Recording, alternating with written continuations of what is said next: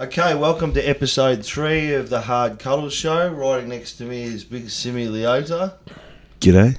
and Danny Cassetti. Morning.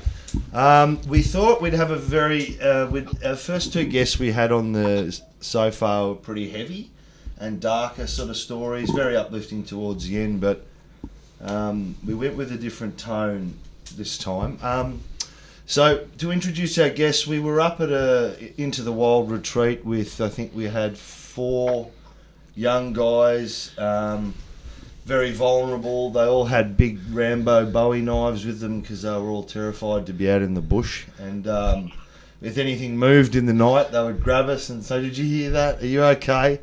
uh, one of one. It was an amazing experience, but the funniest thing was um, it's the people you meet at this particular spot.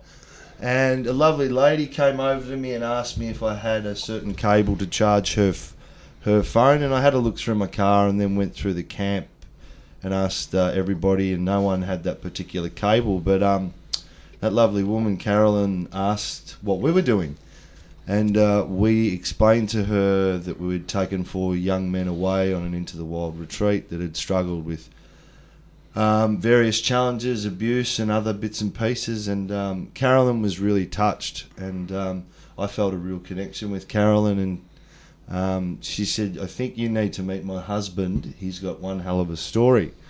And um, we just caught some abalone off the rocks. I think at that stage, of me and Simi and Danny were shucking and getting ready, and um, then George Hatsum came over and introduced himself to us. So that's our guest today, Dr. George Hatsum. Welcome to the show, mate.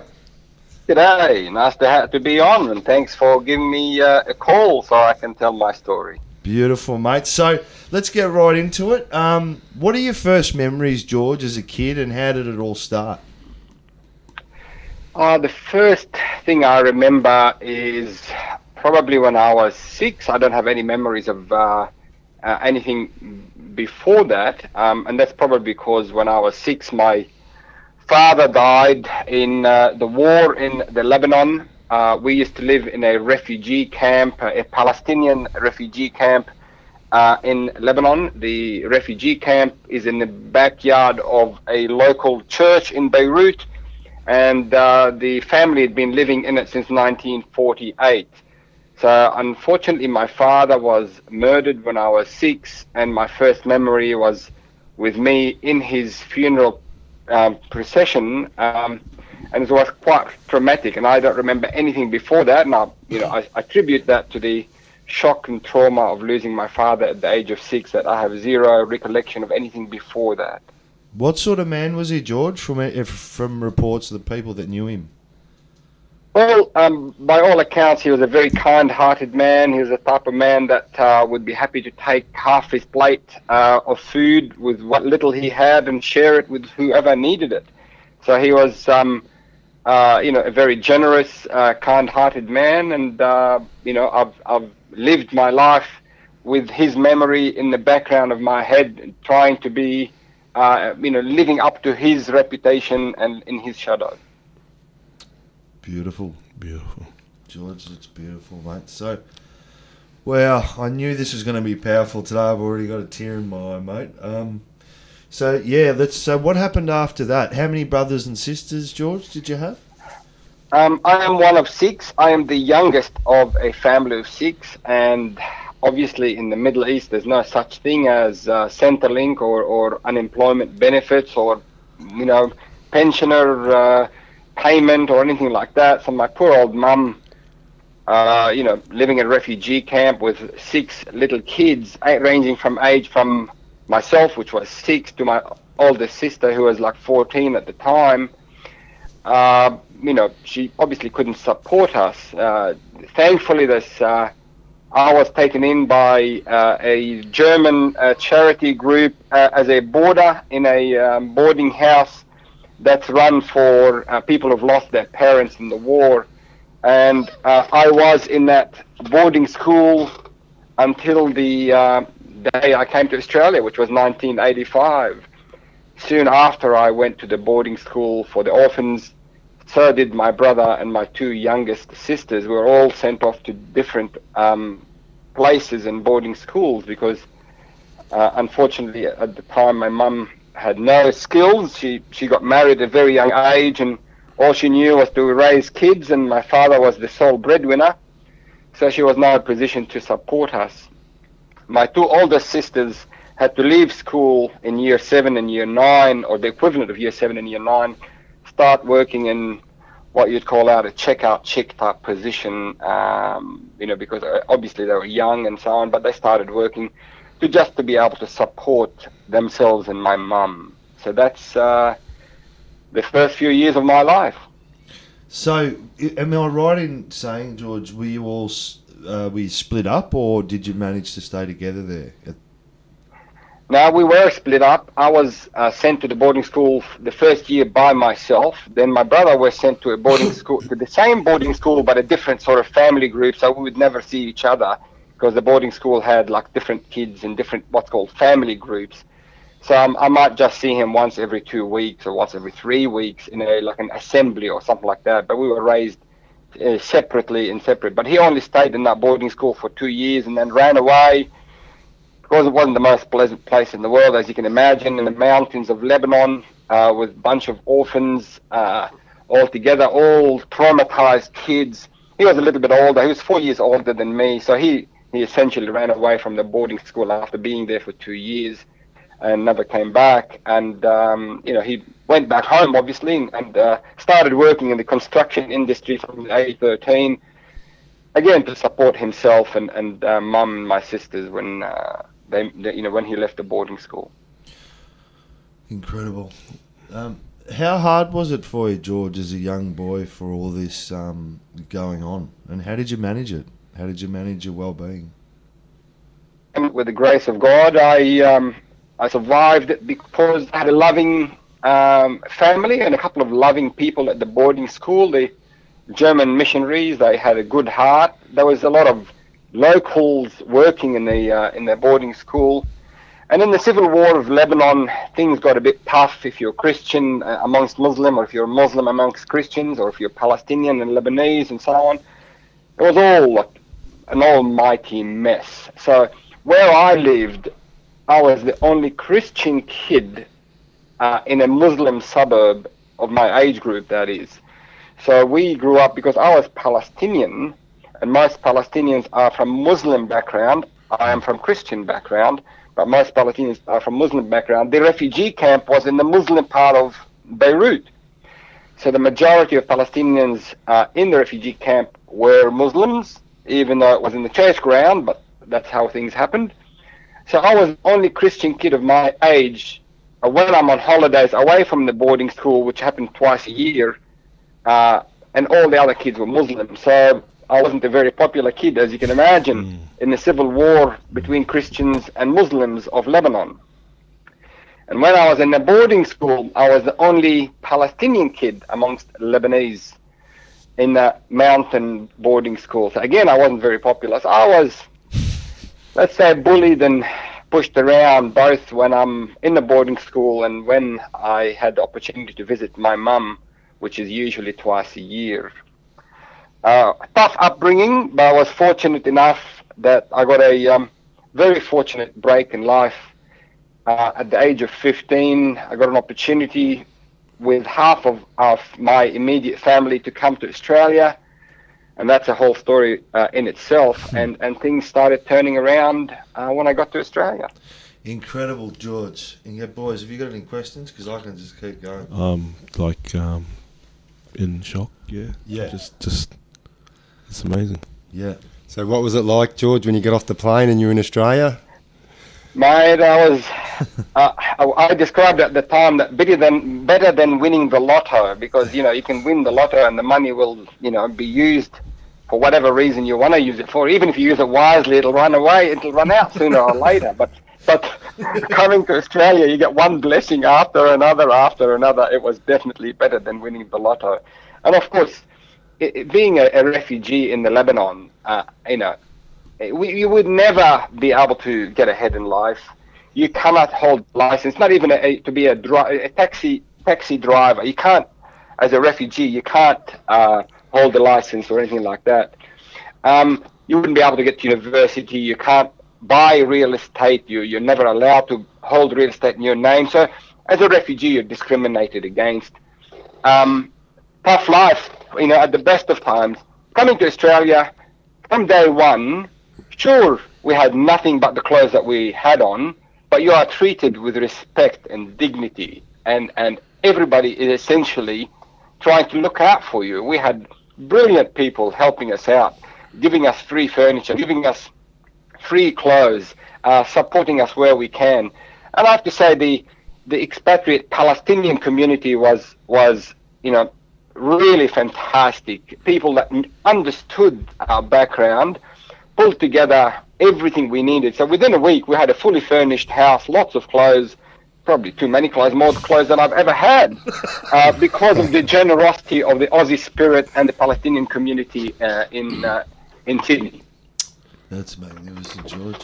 I've, I've, I've And then, of course, I was lucky enough. Um, the the school, which was a Catholic school in Ryde, agreed to take me on without paying a cent, um, which is quite generous and, and very lucky for me because I sat some exams and even though my English was atrocious at the time, they could see that my mathematics and my physics, I could I could read numbers and I could solve mathematical equations. They recognized that I had some talent, I suppose, um, and they were very generous to uh, take me on halfway through year 10 at the time. And I started going to a um, you know Catholic school, Holy Cross College in uh, Ryde. And again, another um, you know winning lotto moment because without that, uh, I don't think I would have progressed very well. I was very very fortunate that the brothers that ran that school uh, were willing to give me a break.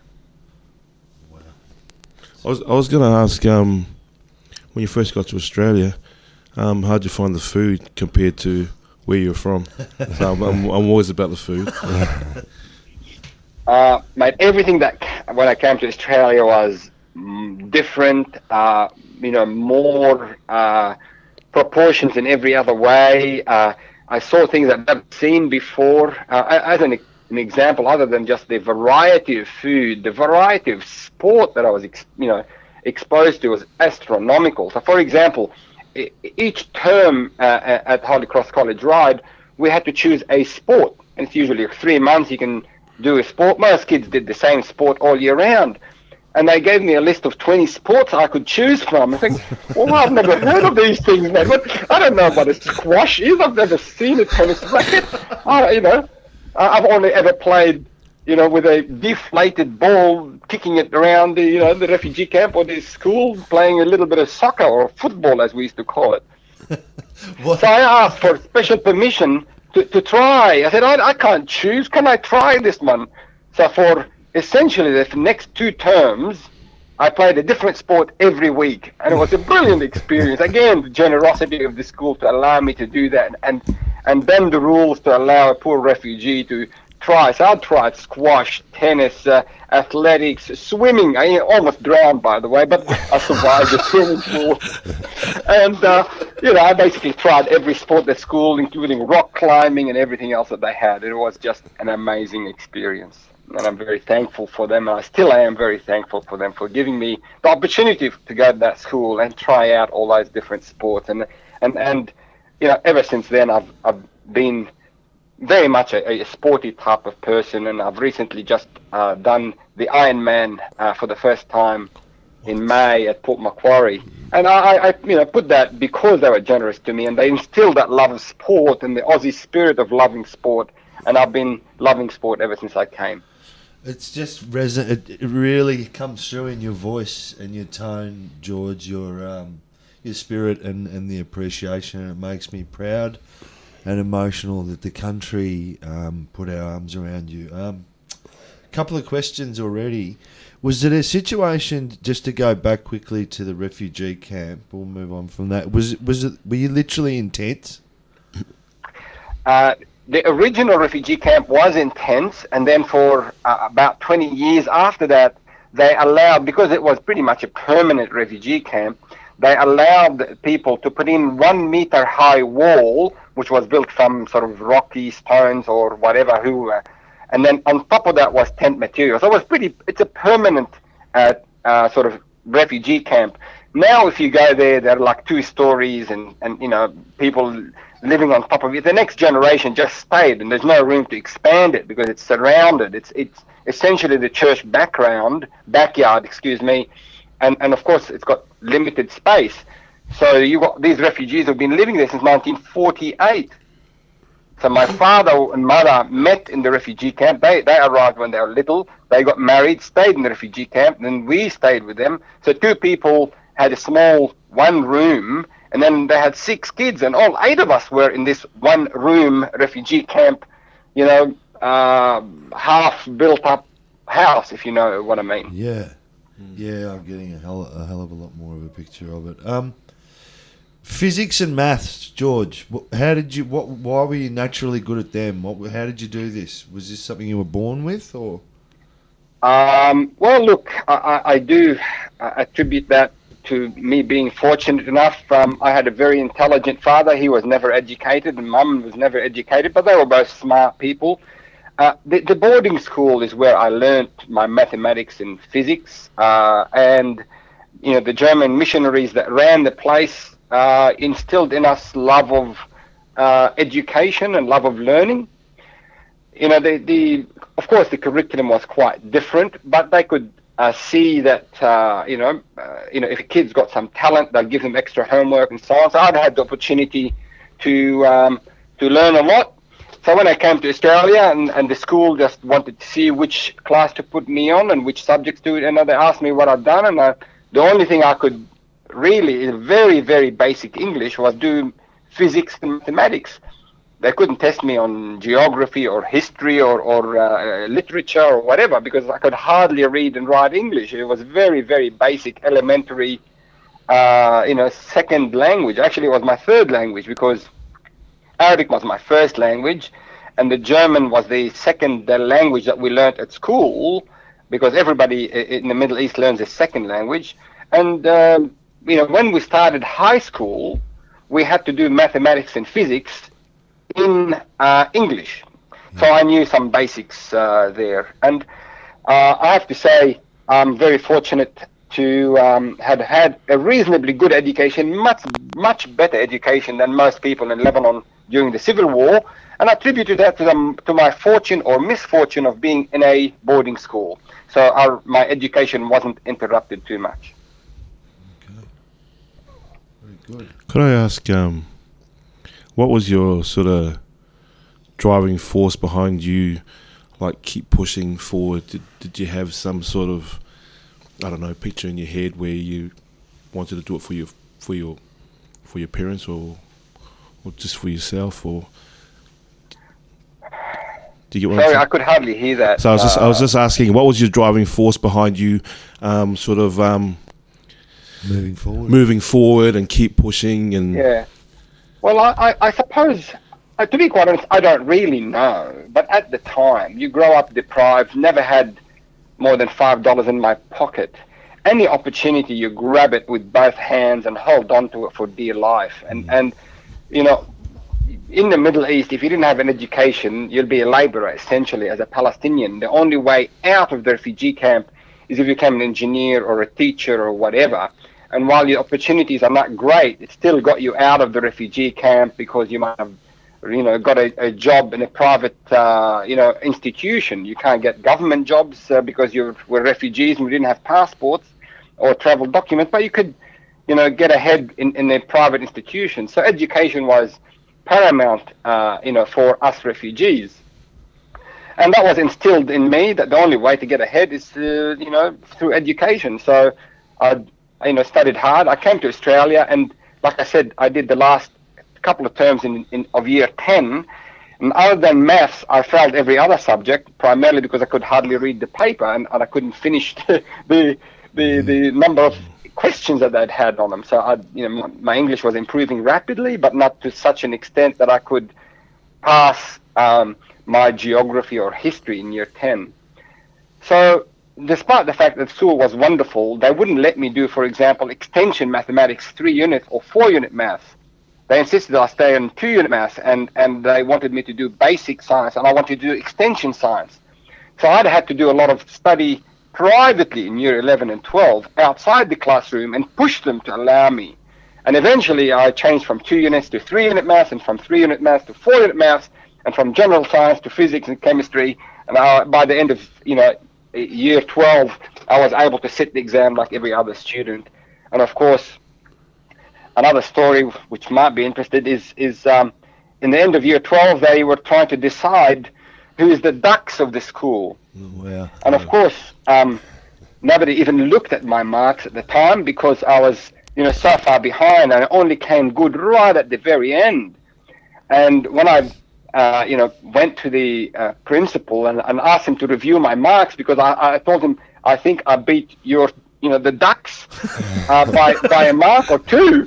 He looked at me strangely and and uh, wouldn't wouldn't wouldn't you know really calculate my marks. They knew I'd done well in maths and in physics and, and chemistry, but they didn't consider the totality of who is this new kid on the block that has beaten the kid who's been the dux of the school for so long. But interestingly enough, the school said, "Oh, look, yes, yes, we acknowledge, but." Um, the dux can't uh, be chosen uh, if they've only come in year 11 and 12. And I said, well, as a matter of fact, I came in year 10, the last term of year 10. but anyway, so uh, eventually they did honor me and they did, but uh, we, we had a, um, a situation, we had joint duxes where he was acknowledged at the dux of the school and I was given um, a, a, special uh, prize for hard working and best improver award. I was happy for that anyway. That's beautiful, That's George. awesome. Yeah, so the desire, that's the that's the thing. This it's, it's underpinning this whole message, George. It- the desire um, is incredible. I just it's it's so clear that that's that's that's one of your strongest strongest uh, character character or, uh, traits, my friend. Yeah, the, the drive and the hard work, the combination of those is hard to beat. You know, n- not everybody is is um, as blessed as uh, you know everybody else. Like some people have got a higher IQ, and some people have a lower IQ, and you can improve that a little bit through hard work. But if you've got hard work uh, and desire and pushing you, you know, it doesn't matter on your background. It really doesn't matter. Uh, you know what you grew up with, where you grew up, who your parents, who your siblings are. You can improve your situation. Not everybody can become a doctor or a lawyer or, or a NASA, uh, you know, engineer, but everybody, no matter their background, if they have that drive, that desire, and they put in the hard work, they can change their life and they can improve their lot in life despite the bad cards that, that was dealt to them. I had a pretty bad set of cards dealt to me, but I had some good ones. I had some lovely people like my mum and my siblings who loved me dearly. I didn't see them very often, but I always knew that I'm loved and I'm valued. And that that made a big difference. And I also wanted to perform to prove to them that, that I'm worthy of their love, that I'm worthy of the hard work that they've put in and, in supporting me. And, and that makes a big difference. Absolutely. Um, George, spiritually, did you feel like did you feel like your dad was watching, or did you feel like he was guiding you? Or, or, is, is is that something that ever crossed your mind during the during these times?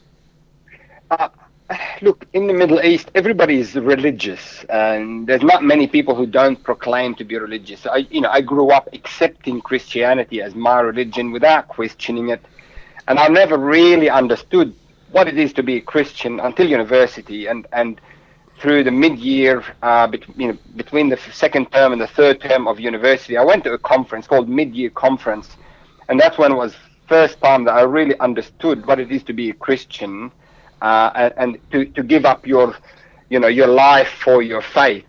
And I'm not super religious, but I certainly do believe, uh, and, and um, you know, that has always been in the background of my life. Uh, and then I met my wife, uh, Caroline, as you mentioned, and she really uh, helped me understand Australian culture. Or even though I'd come to Australia two and a half years before I'd met her, I was working so hard day and night to learn a new language and, and do well enough in the HSC. Uh, and, and then the day after I finished the HSC, I started working. I never really met uh, people or, or got to know. I didn't have any friends in year 11 and 12. I was very, very isolated. I was very fortunate to meet Caroline on the first day, first year uni, and we became friends.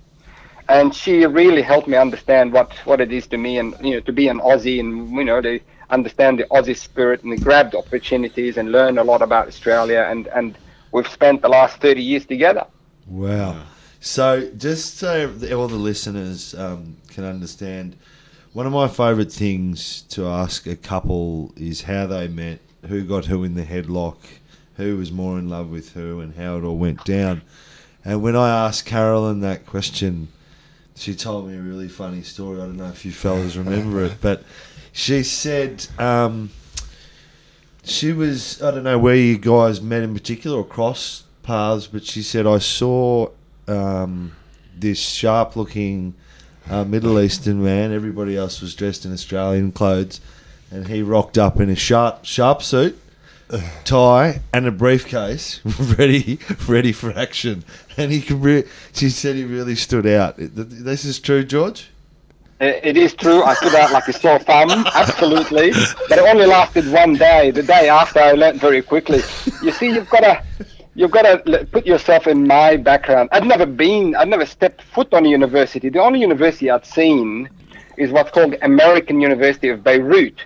And in Lebanon, the American University of Beirut is like a very, very big institution, but it's surrounded by four meter high walls, and you and and guards, and you can't walk in there unless you're a student or a professor. And all of them are very like highly educated people. So we, we used to walk past it and see all these, you know, well-dressed people. Now here I am. uh, I- I'm going to University of New South Wales. So you know, I think of my childhood. So you've got to dress up, grab your little bag, and go to university. And I turn up at the university. I've never been to university. Think, what the hell? Where am I? Everybody's dressed in thongs and slippers and t-shirts and shorts. And here I am looking like a total fool. Uh, Dress for uh, success, George. well, dressed with ignorance is, is more like it, my friend. But uh, yeah, the day after, I dressed down to jeans and a t-shirt, and uh, I think that's what caught Caroline's eye. It Everybody is. noticed me, but I was very quiet. And um, uh, for the first year and a half, Caroline and I were friends, but didn't go out. Interestingly, she used to give me a call to try and call me at home, and I'd refuse to pick up the phone because my English English wasn't good enough to have a really good conversation on the phone. So I, I, I was sort of a bit hesitant and a bit scared. So she was discouraged, but you know, kudos to her. She didn't get discouraged enough to give up on me, and thankfully she didn't give up on me, and uh, invited me out a couple of times, and I said no, sorry, I'm busy when I wasn't because I was scared to go out, uh, you know, with a, an Aussie girl, you know. So, but eventually she wore me down and uh, said yes, and uh, that was about a year and a half later after we were friends and uh, started going out and never looked back. So Wow. I, I always like to say, I was blind, but now I see. See, so that's how it was That's uh, very with Caroline. That's very good, George. I love that. I love that part of the story, mate. Um, so, just quickly, the isolation during year 10, 11, and 12 that you felt, um, was it overwhelming or how did you manage that, George? Like, um, yeah. Look, it it um, it wasn't pleasant, but I was so focused, I didn't really care. I had, you know, essentially no friends, but I had my immediate family or half of my immediate family around me, and I just knew what I'm in for. I just worked day and night. I used to, we used to live about eight of us in a in a two bedroom flat when we first arrived.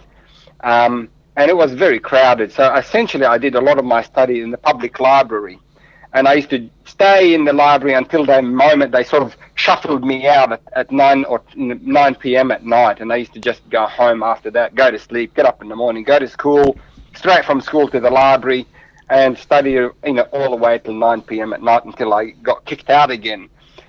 Um, you know, sure, I was isolated. Did I feel bad about it? Not really. Did I want to have fun? Of course I did. But I was very focused on learning a second language and, and doing well enough at school. And, um, you know, that was my focus, and I did that. And, and I started to relax after the year 12 uh, was finished. And I'm, I'm happy I did that. So while it wasn't easy, it wasn't as bad as, you know, growing up in a refugee camp where you're the only Christian in- a Muslim camp or or you're only Palestinian in a Lebanese school, you know. So compared to my childhood, year 11 and 12, despite the isolation, was a breeze.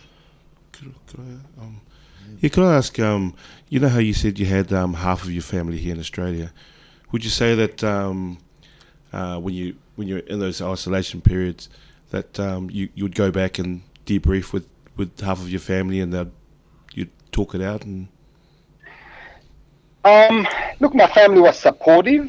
We, we're not, uh, you know, at that at that time we weren't the type of people to talk a lot. Uh, you know, do you need anything? Yes, no, that's it. Here it is. Get on with it, type thing. It wasn't um, the the culture we grew up in is not the, uh, you know, analyze uh, psychological support type culture.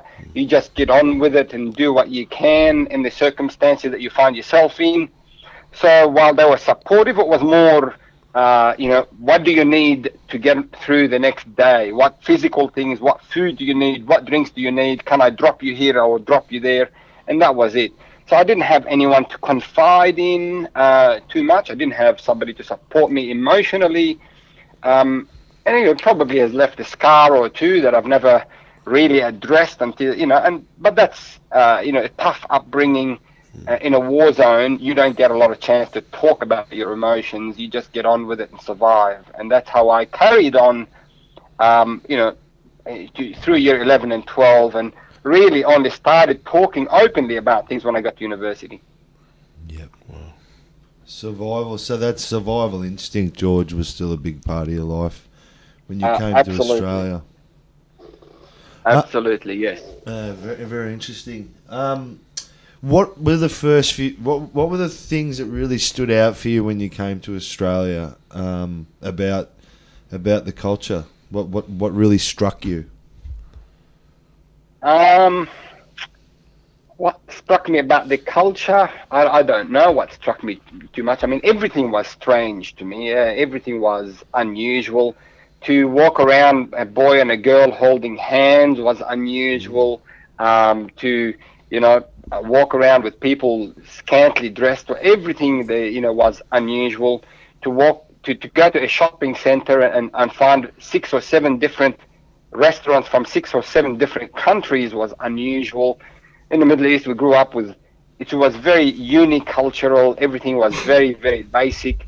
The shops in, in the Middle East would have one brand of rice, one brand of cereal, one brand of this. In here, you go to a shop and you're blown away with the variety. Like everything was a culture shock. Everything, and I couldn't nominate one particular thing, but you know, uh, I suppose uh, going to the beaches and, and uh, seeing ladies with topless uh, and no bikinis was a bit of a shock, but uh, uh, you know, I mean, a lot of the openness and so on is something that I'm not used to. In them, you know, uh, everything was new, everything was different, Speaking no, nothing in particular stood out. speaking of culture, George, just when can you remember when you had your first beer? Oh, university, yeah. First year uni, mate. We went down to the uni bar, and uh, I tasted my first beer, and I didn't really enjoy it to be honest. But uh, you you had to drink to to fit in, so I did drink throughout university, and people knew that I that really enjoy it. So I was essentially the designated driver. I'd share a drink and stop while everybody else boozed up. And so whenever anybody needed to go anywhere, I was always a designated driver.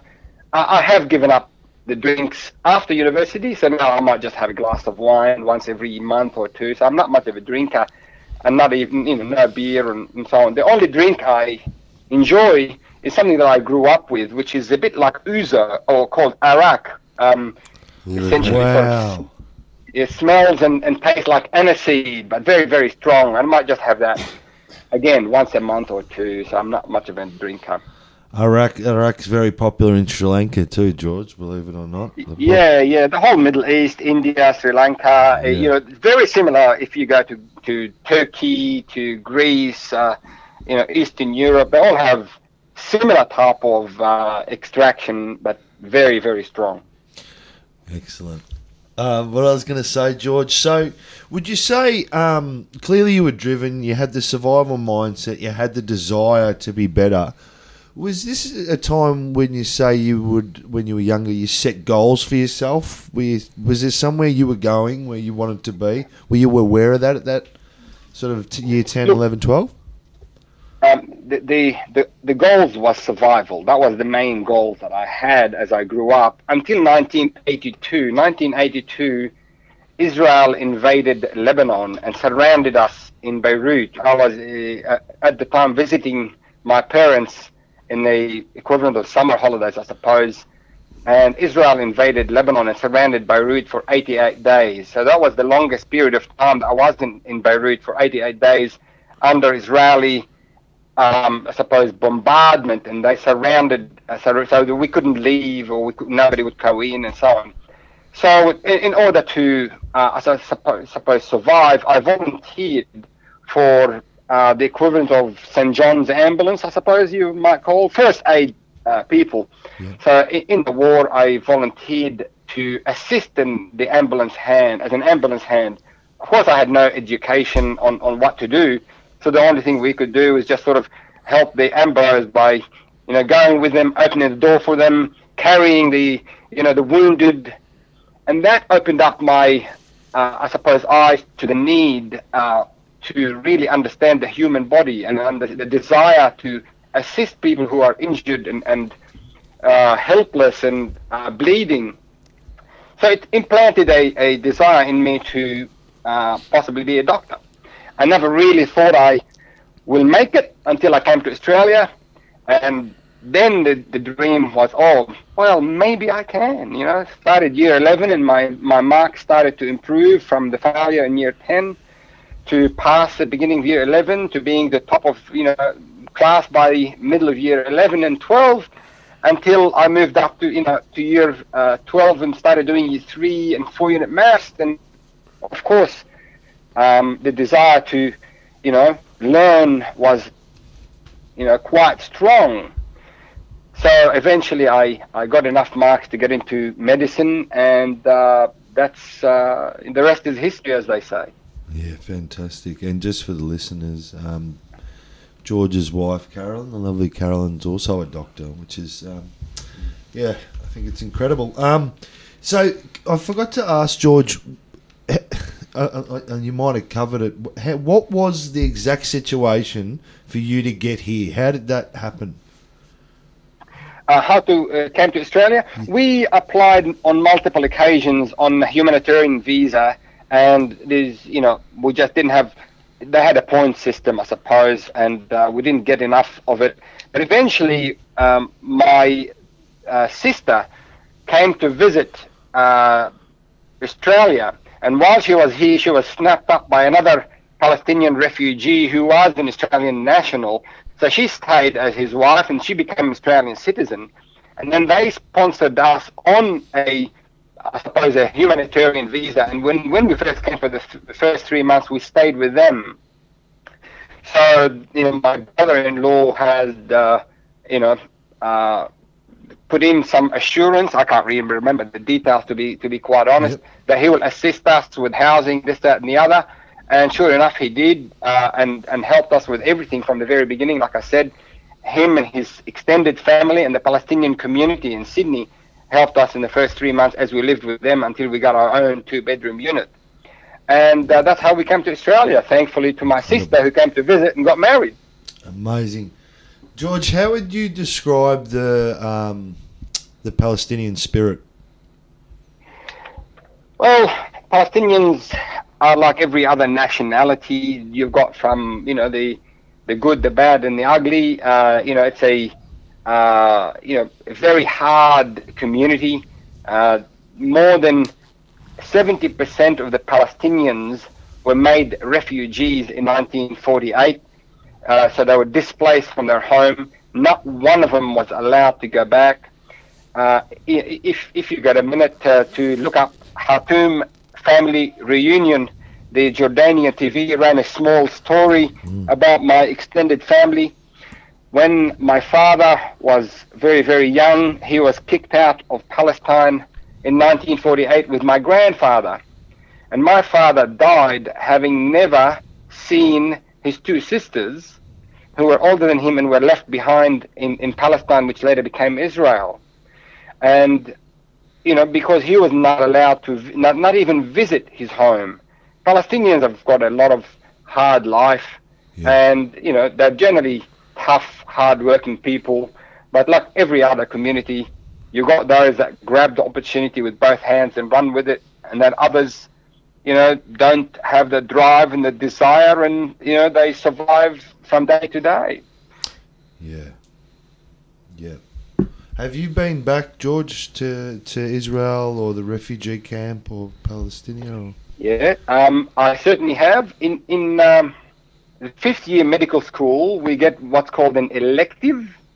Uh, an elective you can basically do for two months any subject uh, related to medicine anywhere you like at all.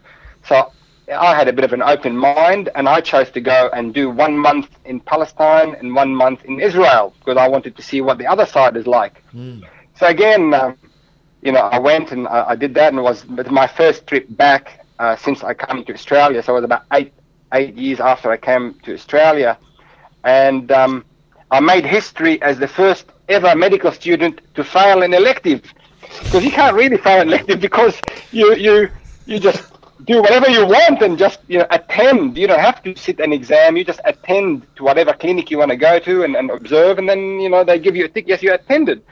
But when I did a month in Palestine and a month in Israel, the Israeli professor um, didn't like me because I'd argued politics with him. So he'd given me a bad report. So I had to I had to repeat my elective when I came back to Australia, and I can tell you a whole story about that another day. Okay. what was it like going back?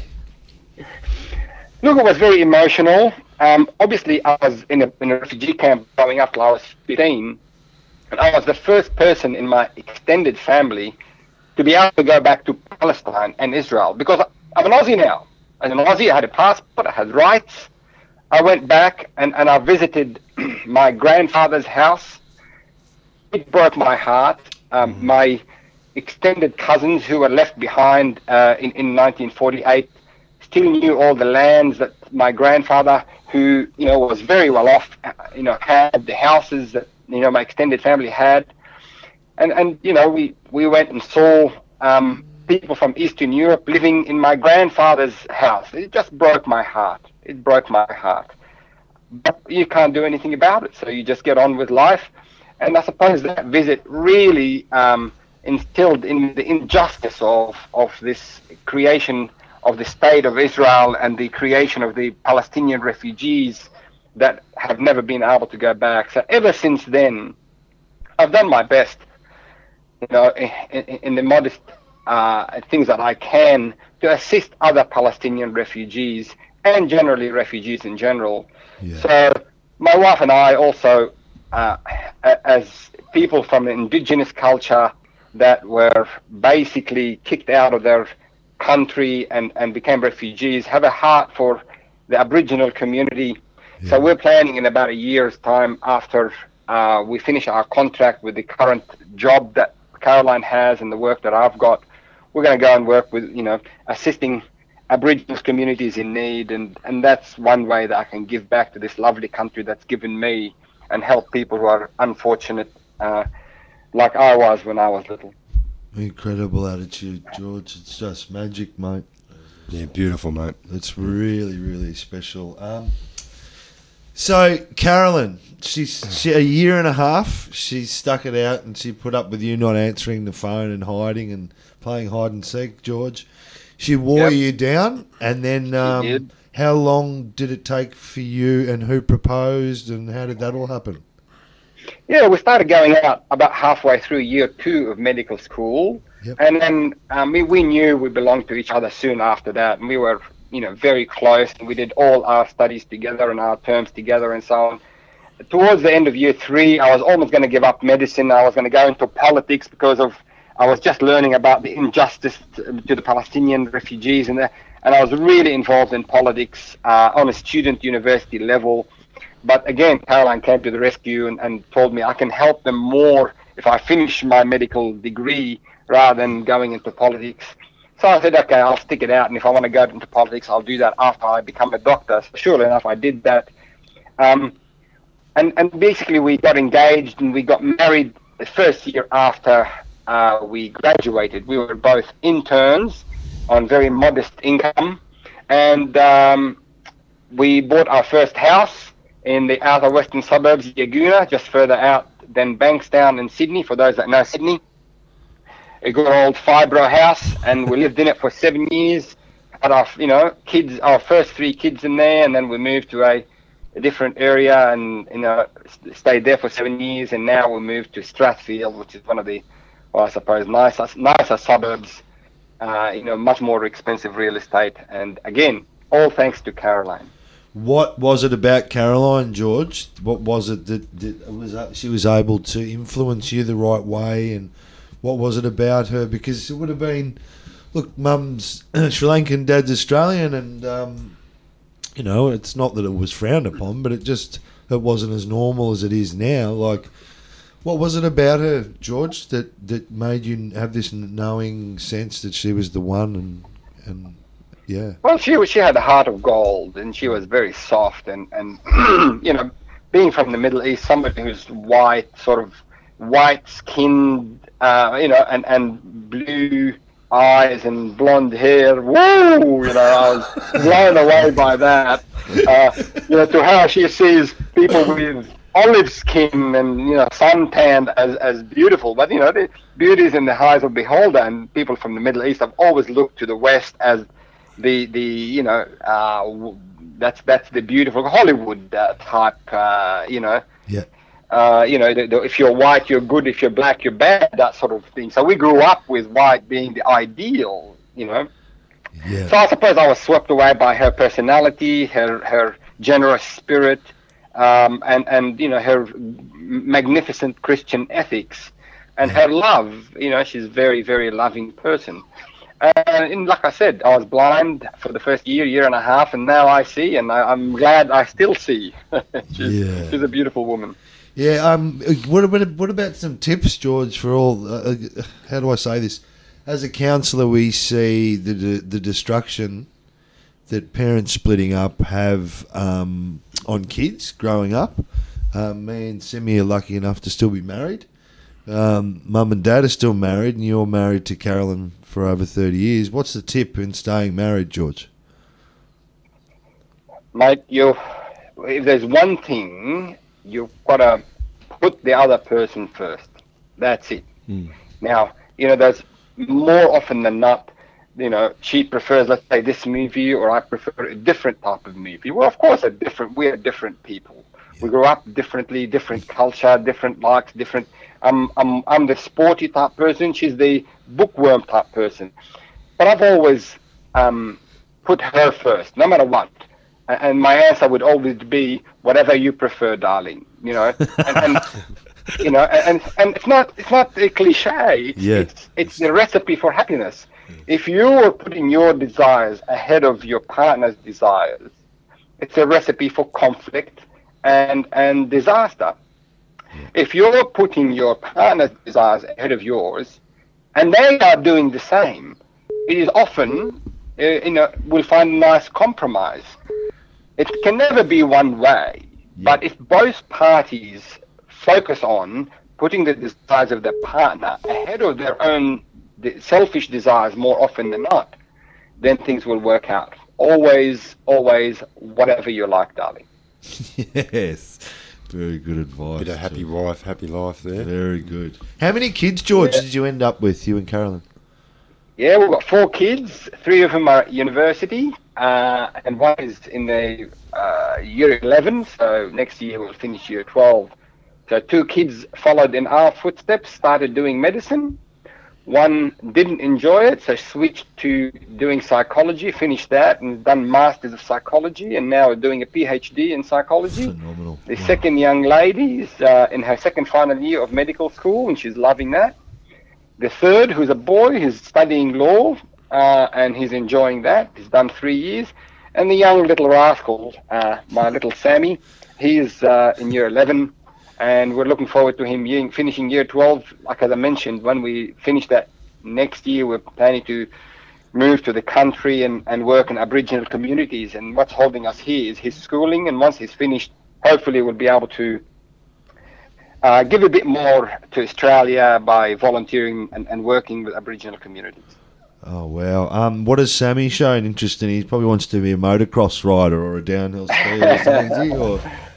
Yeah, I think he's going to probably follow his brother uh, in terms of law and commerce or law and economics, uh, business type things. His brother's doing a double degree in uh, economics and law, Yep. and he's done the first three years. So I think he's going to go in, in that in that sort of. But you know, who knows? Who knows? It's a bit early. yep, Um, you know, when they finish year 12, as long as they do well, the world is their oyster. I In this country, you can do anything you want if you work hard for it. that's that is the truth. I love hearing that. I I love. I've got a question. Um, you know, um, with you and your wife and a mixed marriage, so um, what sort of um, was it half and half? You use a bit of your culture and the Australian culture to to bring up your family, or was it um, all one sided? Yeah, look, um, no, no, it's always it's always a compromise. It's always a compromise. I might add, it, it you know, it, it it was more hard for my family to accept Caroline than for Caroline's family to accept me. The the you know the discrimination was more the other way. People think, oh yeah, you know the the the ethnics are discriminated against, or uh, you know, Yep. but it, it was the other way around. My family found it a lot more hard for me to marry an Aussie Yep. because they didn't really understand the Australian culture, and then you know they didn't really give uh, Caroline an opportunity to get to know her and so on. So they resisted Caroline coming into our family a lot more than Caroline, ex- you know, and her family accepting me into their family. So it was a lot more easy to start with to go towards the Aussie culture Yeah, because I was more accepted than Caroline was accepted into my family. Yeah. But as my family got to know her and, and, how uh, a wonderful person and a wonderful human being, they worship the ground she walks on now, then my wife became, uh, you know, started to learn a lot more about my culture and she's learned Arabic and still not perfectly, uh, you know, I can't speak it perfectly, but she understands a lot uh, of the language and the culture, and, and you know, so we're a bit half half. But you know, living in Australia, you just uh, adapt to the Australian way of life, and uh, you know, it's a lot more easy for me to adapt to the Australian way of life than for her to adapt to a Palestinian culture, which is quite foreign in this in this land. But we do have a little bit of both. yeah. I think that's similar to to my my marriage with my wife because uh, my wife had a hard time fitting into my Samoan culture, and she wasn't Yeah. accepted. So she was always ousted. Uh, it wasn't until later on she same sort- similar similar to Caroline. Yeah, she was accepted, and um, yeah, yeah, Amazing, isn't Each it? family is different, isn't yeah, it? it is. Yeah. Amazing. Um, so George, do you consider yourself a success? Do I consider? Oh, well, I've had lots of success and a little bit of failures here and there. I've had, uh, you know, difficulties all along my, you know, my life. Uh, you know, uh, I've had issues as a doctor that uh, have caused me you know, great uh, heartaches, and and uh, I had to take time off from being a doctor. So there's, there's always life is never smooth sailing, and anyone that expects everything to go, you know, smoothly or go well every time is not living in real life. It doesn't happen that way. There is no such thing as smooth sailing. There's always storms. There's always uh, headaches. There's always heartaches. There's always relationship bust ups. You know, I've had good friends that, you know, moved away from me, and, and, and I still don't understand why one of my best friends doesn't talk to me till today, despite me reaching out. You know, something happened to him, and he didn't want to, uh, you know, be my friend. I don't understand. So you always have these sort of difficulties. Yeah. But you've got to look at the big picture and you've got to say, look, I am immensely lucky. I'm immensely blessed. I look at all the good things and put them ahead of the bad things that have happened to me, and I focus on those. I I have I have a very simple philosophy. The most important thing in life is the relationships. Mm. So your relationship with your immediate family, your partner, and so on, is the bedrock of your happiness. Can't base your relationship on your image on Instagram or Facebook or whatever. the happiness there doesn't come from that. That that's only heartache. Yeah. You can't base your, your happiness on, on your success in your career or your dollars or, or your properties or your portfolio in the share. That's not where your happiness comes from. Yeah. Many rich people die a miserable, lonely life. Happiness and success comes from relationships. And it could be your relationship with your maker if you're that way inclined, your relationship with yourself. You've got to be happy with yourself. You've got to have that, you know, solid uh, love of yourself and happy with yourself and content with what you've got. And contentment is, is, is recipe and secret of success. And then your uh, relationship with your immediate family, and then relationship with your extended family, and relationship with your local community, and then your relationship with your with your uh, extended, uh, you know, and, and with the environment that you live in. Yeah. And the smaller the, that circle, the closer it is to yourself, the more important that relationship. And that is the secret to keeping you happy, is by making sure those relationships are nurtured. Spend time on building those relationships rather than building up material things which only you know might give you some happiness temporarily you know that mm. i still drive a small toyota corolla i could I, I I, I could and I've, I've driven a toyota corolla since i was an intern that's when i first bought a car It's is it the same one, George? No. well, not quite, mate. I, I, I upgrade every about seven years. I buy one which is about one year old. I don't like buying brand new cars. I buy one which is about one year old and save myself 20 or 30 percent.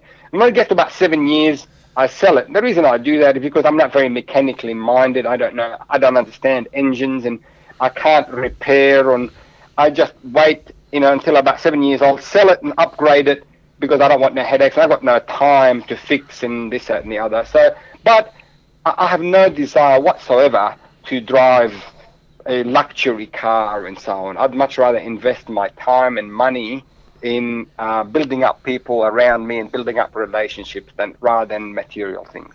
That's why he's so special, George. Um, it's funny you say that, George, with su- success.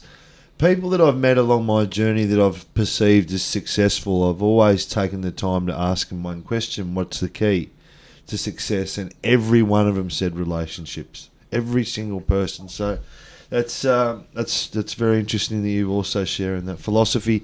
So, George, when the big hits came and people dropped off, that's what we call it when friends stop talking to you and for no reason or their whatever perceived reason they have, and then you know you said bits and pieces happen with with um, being a doctor and that.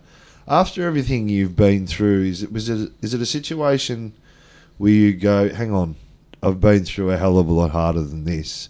I'm, I'm going to be fine, or is that is that what you draw on, George? Yeah, I draw on that, and I draw on, on, on the relationships that I have. So when there's something bad happens, I spend time talking to my wife, to my siblings, to my close friends, to my extended family, and we focus on the good things. And, and you know, because we share similar philosophies in life, we just put, you know, the, the difficult things to one side. You can't ignore them. You can't forget about them. You just put them to one side. Say, look, okay, I've got to deal with this, but that is not you know the main thing in my life. The main thing in my life is my relationship with my wife and me assisting my four kids to grow up into decent human beings. And i'll i'll you know do whatever i can to do that. And when there are difficulties and as a doctor let's say you get sued and, and you just deal with that. Firstly you you you get very angry that there are difficulties. Why? I'm, I'm doing my best here. And but then you say look it doesn't matter. What matters is the important things in, in my life are not broken. They are good, and I continue to work on them and improve them. And that's where my satisfaction in life comes from. Excellent, George. Um, yeah, fantastic, mate. So, a doctor through the pandemic, and I, I don't usually bring the pandemic up because, um, yeah, but what was it like to be a doctor, both yourself and Carolyn, through that period? Yeah, look, it's tough. Um, like everybody, you know, dealing with masks and you know dealing with uh, the uncertainty, especially in the first six months when we had no idea how it was transmitted, and we were worried about even shopping bags and pizza boxes, and you know you had to sanitize everything and put gloves on when you go outside, and it was just uh, you know a horrible experience, really. But as we understood the virus a little bit better, and uh, you know you start to you know, look at the positive side of things. So one of the great things that happened through the pandemic is I managed to go for a walk with my wife every day, pretty much throughout the lockdowns. I mean, you guys are in, you know, in Melbourne had a lot more lockdown than anywhere else in the world, certainly more than Sydney, and a hell of a lot more than say Brisbane and so on. But you know, we just took the the negative, which is the lockdown, and turned it into a positive by saying, look, we're going to go for a walk at least once a day Yeah. uh, for half an hour, or one hour, uh, and, and and and we we absolutely thoroughly enjoyed it, and we explored our local environment. We had a five kilometer five kilometer zone that we can't go in, and we discovered some amazing walks within Yeah. these five kilometer radius from around our house. We tried to push the five kilometer a little bit so we can do a little bit more, as most of us did. yeah. And, and we were very pleased when they extended it 10 kilometers and we explored every walk and every nook and cranny of our local environment. And that was also a positive thing. So you take a positive out of a negative situation. We did exactly the same thing, George. It's it's that's really cool. Me and Danny used to go for f- and 5k walks, the 5k perimeter, and Yeah. Danny would buy himself a Big Mac on a on a healthy walk. um, on that, on that, George, um, how do you feel about vegans, and what's your attitude towards vegans and um, plant based a plant based diet? Oh, look, you know, uh, each to his own. I'm not a vegan. I try and uh, I always have at least three or four veggies every day, and I love my fruit and my you know my veggies. Um, I think you know as long as you're not um, treating the animals cruelly. Uh, I don't have a problem with having chicken. Uh, I eat mainly chicken and and Yeah. uh, fruit and veggies. I think red meat is pretty taxing on the environment. Um, so you know, while we do eat it, uh, you know, I don't have a philosophical view either for or against any particular diet. As a doctor, we advise red meat only once a week, Yeah. um, and and to be primarily, you know, uh, fruit and veggies and and and you know lentils and these sort of things. You can get plenty of iron from uh, legumes. Um, yeah, but in general, I, I don't have uh, a strong view either way. Okay. And uh, the other thing I wanted to ask you, George, is um, from a doctor's perspective, drugs and alcohol. Do you see that increasing? Do you see it decreasing? Do you see it as a big problem? How, how do you view it, dr- drugs and alcohol in Australia? Okay, well, it's definitely a very, very big problem. Um, if we don't um, restrict it to drugs and alcohol, I'd say any addiction Yeah. is absolutely devastating. So, you know, some addictions are more devastating personally, and some addiction are more devastating to the extended and immediate family. So, somebody who's addicted to porn is pretty bad, but you know the harm is primarily to themselves unless they become violent or, or try and live it out with their partners, and that's quite harmful for their relationships. Somebody who's addicted to marijuana, they might just have a, a you know a couple of joints, and you know uh, unlikely for them to hurt other people. I'm not su- suggesting that's a good addiction. That's a very bad addiction. But you know, if or somebody's addicted to gambling, that can be quite Yeah. uh, devastating to the immediate and extended family because they tend to, you know, break their relationships and try and get money from here, there, and everywhere.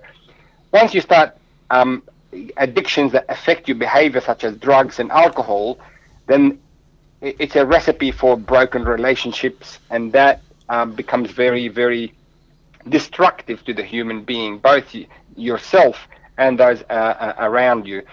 So, you know, just stay away from addictions. If it's something that you enjoy, you might want to be very, very careful not to overdo it.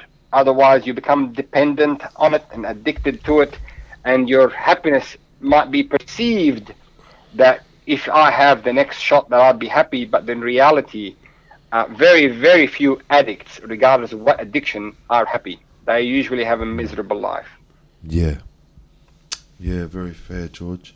Um, I just, as we sort of wrap up, um, I just wanted to be really clear. Um, when we met each other, George, me, um, all of our tribe, and the young um, fellas we were with, um, we took Carolyn and George to a a really special spot, a little oasis in the middle of nowhere, and they were cool enough to come along with us. We'd only just met and shared some abalone, and um, uh, funnily enough, at that oasis, one of the guys decided we had decided to jump in the water with his shoes on, and needed to be rescued. So, apart from that disaster, it was a pretty good time, and we parted ways. And um, George, uh, my wife, rang me and said, "Who are these George and Carolyn people?" And I said. Um, we're, we're in the middle of nowhere. I'm thinking, how, how do you know about them? Where have you got cameras out here? And she said, no, they've just donated um, a large amount of money to the Hard Cuddles organisation. And I just wanted to thank you, George, and I just wanted to let all the listeners know that's the quality of people um, we're talking to today.